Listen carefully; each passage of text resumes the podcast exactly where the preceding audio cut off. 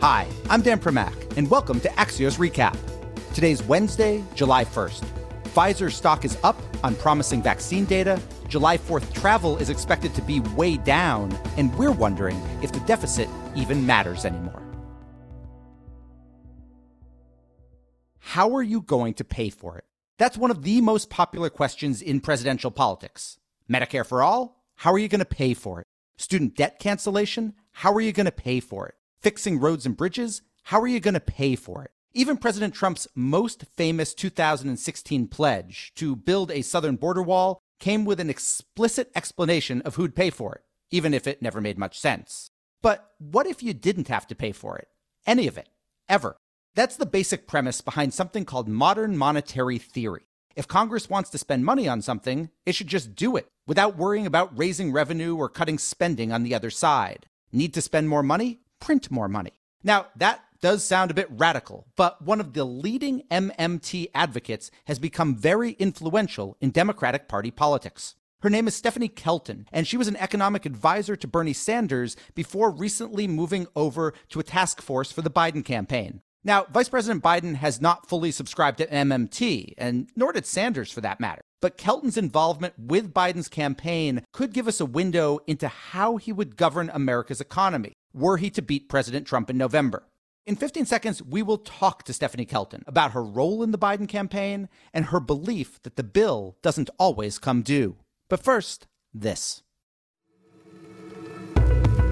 We're joined now by Stephanie Kelton, who has a new book out titled The Deficit Myth Modern Monetary Theory and the Birth of the People's Economy. That is not the sort of title that would usually find its way onto the New York Times bestseller list, but it did. Why do you think people are so interested in this right now?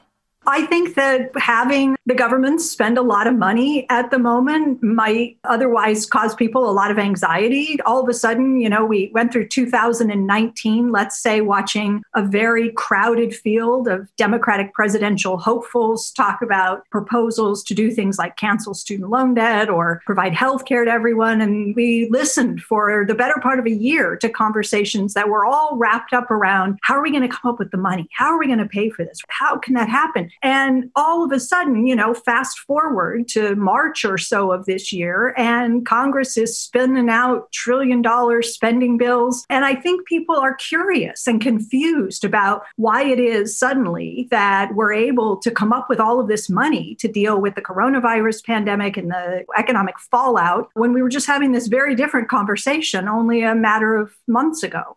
Let me ask about the conversation, just presidential politics a little bit. You had been advising Senator Sanders. You're now advising the Biden campaign. Can you just characterize your role vis-a-vis the Biden campaign, what you are and or aren't doing with them?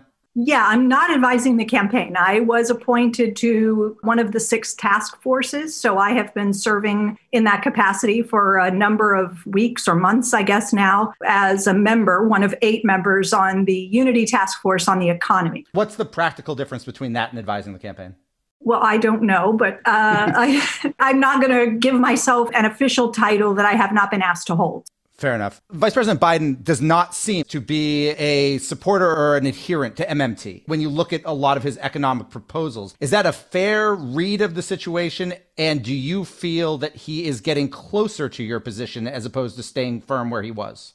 What I've heard him talk about is I've heard him say things like, this is not a garden variety downturn. This is very serious. This is worse than what we went through in 2008, 2009. So he understands the magnitude of the crisis that we are in. And he has committed to acting in ways that are commensurate with the challenges we face. So he uses language like bold, big, ambitious. He said, I think at one point, Rooseveltian. So these are his words. And that to me suggests that Roosevelt, for example, was not bashful when it came to tackling employment and the crisis. And he wasn't concerned about the deficit per se. He was concerned about an economic recovery. And so when he talks in those ways, I think it sounds much closer to the way that I tend to think. Let's talk a little bit about MMT. Is it fair to characterize it as essentially arguing that federal budget deficits just simply do not matter?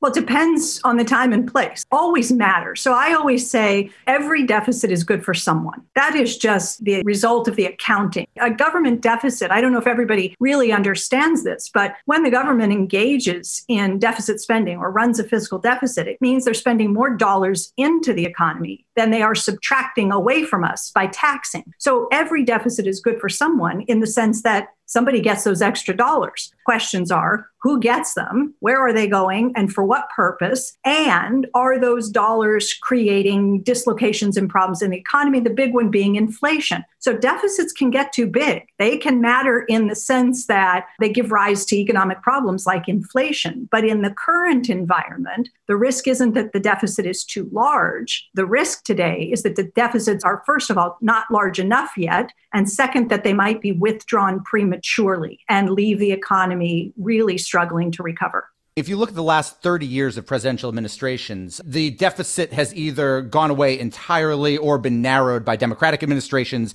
It's been blown up by Republican administrations, going back administration after administration. So I'm curious, you advise Democrats, you're a member of the Democratic Party. Are you in the wrong party? Because it would seem that it's Republican presidents who, despite the rhetoric, are the ones who like to do deficit spending more than Democratic presidents.